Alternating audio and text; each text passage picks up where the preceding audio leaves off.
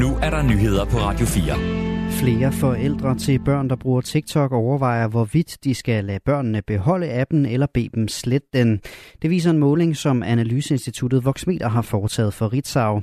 Blandt en gruppe adspurgte danskere over 18 år svarer 200 af respondenterne, at et eller flere af deres børn har appen TikTok installeret.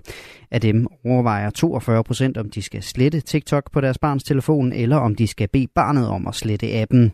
Imens svarer 55,1 procent, at de ikke overvejer det. Center for Cybersikkerhed frarådede ellers i februar ansatte i staten, at TikTok installeres på arbejdstelefoner og tablets, men der er endnu ikke kommet nogen anbefaling til helt almindelige borgere.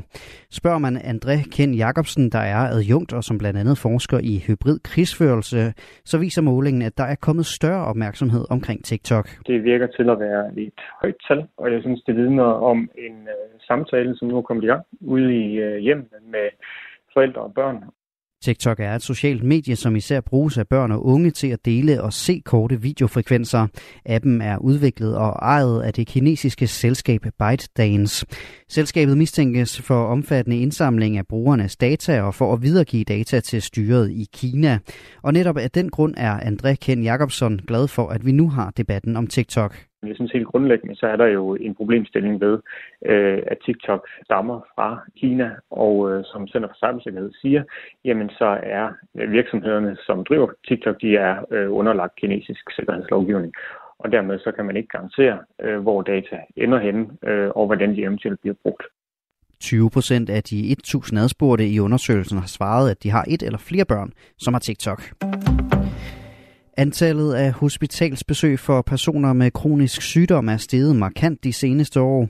Den bekymrende udvikling får nu kommunernes landsforening KL til at opfordre til, at kronisk syge behandles anderledes. Det skriver Momentum, som er KL's nyhedsbrev. Artiklen er baseret på en analyse foretaget af KL's egen analyseafdeling. Den viser, at 98.000 flere kronisk syge havde hospitalsbesøg i 2021 sammenlignet med 2005. Det er en stigning på 34 30 procent. Kronisk syge er blandt andet folk med slidgigt, diabetes og astma. At de i højere grad bliver sendt på hospitalet, det er en uhensigtsmæssig udvikling, det siger Jakob Kjeldberg, som er professor ved det Nationale Forsknings- og Analysecenter for Velfærd Vive. Det er positivt, at der er sket en udvikling i kvaliteten af behandlingen, men hospitalerne er ved at sende til, og det er absolut på høje tid, at man får adresseret problemstillingen og fundet andre måder at gøre det på, siger han til Momentum. 100.000 af israelere demonstrerede i går for at vise deres modstand mod de ændringer i retsvæsenet, som premierminister Benjamin Netanyahu og hans regering har planer om at gennemføre. Det er 10. lørdag i træk, at der har været store protester mod de planlagte reformer, og der er ingen tegn på, at de aftager.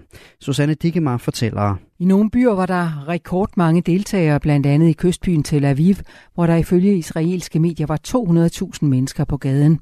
Her ankom politifolk på heste for at sprede demonstranter, der havde blokeret byens vigtigste hovedvej, skriver avisen Haaretz. Arrangørerne bag demonstrationerne vurderer omkring en halv million mennesker demonstreret i hele Israel, der har 9 millioner millioner indbyggere. Hvis antallet er korrekt, vil det være de største demonstrationer i Israels historie, skriver Haaretz. Reformen vil give det israelske parlament bemyndigelse til at omgøre domme i højeste ret, og så får landets regering mulighed for at udpege højesteretsdommere.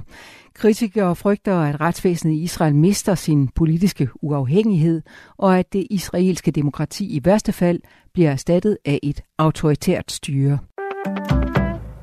Den 20-årige mand, som mistænkes for at stå bag den timelange gisseltagning på et apotek i den tyske by Karlsruhe i fredags, handlede alene.